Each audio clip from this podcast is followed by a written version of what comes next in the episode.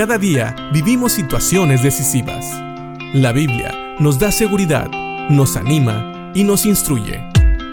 Impacto Diario con el doctor Julio Varela. Cuando nosotros como creyentes hablamos de la santidad, según los teólogos podemos referirnos a dos tipos.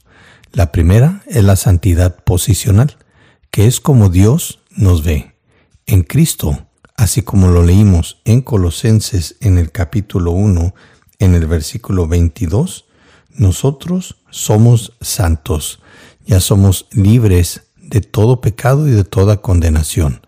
Eso es la santidad posicional, pero también tenemos otro tipo de santidad, que es la santidad progresiva o práctica, y eso se refiere a la vida que diariamente como creyentes vivimos, en donde nosotros escogemos si seguimos la voluntad de Dios o no.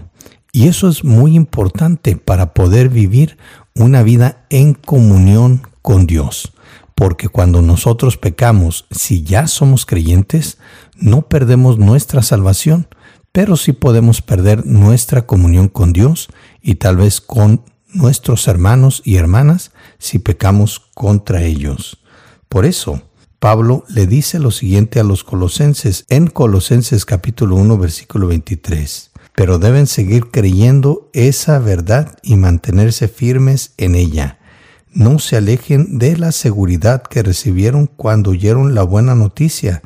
Esa buena noticia ha sido predicada por todo el mundo y yo, Pablo, fui designado servidor de Dios para proclamarla. Sabemos que esta buena noticia es el Evangelio. Pablo está animando a los creyentes de Colosas a que sigan caminando en la verdad que ellos han conocido deben de seguir creyendo esa verdad y mantenerse firmes en ella. Es la única manera que uno como creyente va a disfrutar en esta tierra de la salvación.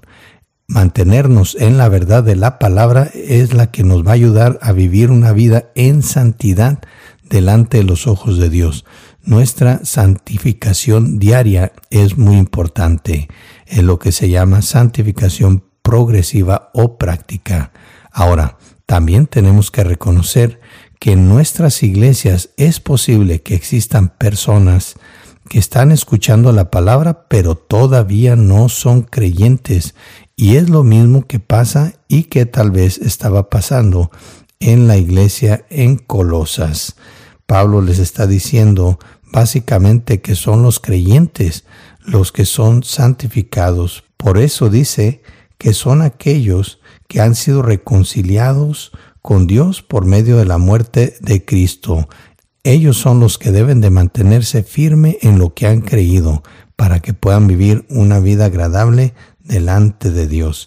Deben de aferrarse al Evangelio, la buena noticia de salvación, de la cual Pablo nos dice, Él es servidor de Dios para proclamarla y también estas buenas noticias, este Evangelio, nos dice Pablo, es el que es predicado por todo el mundo.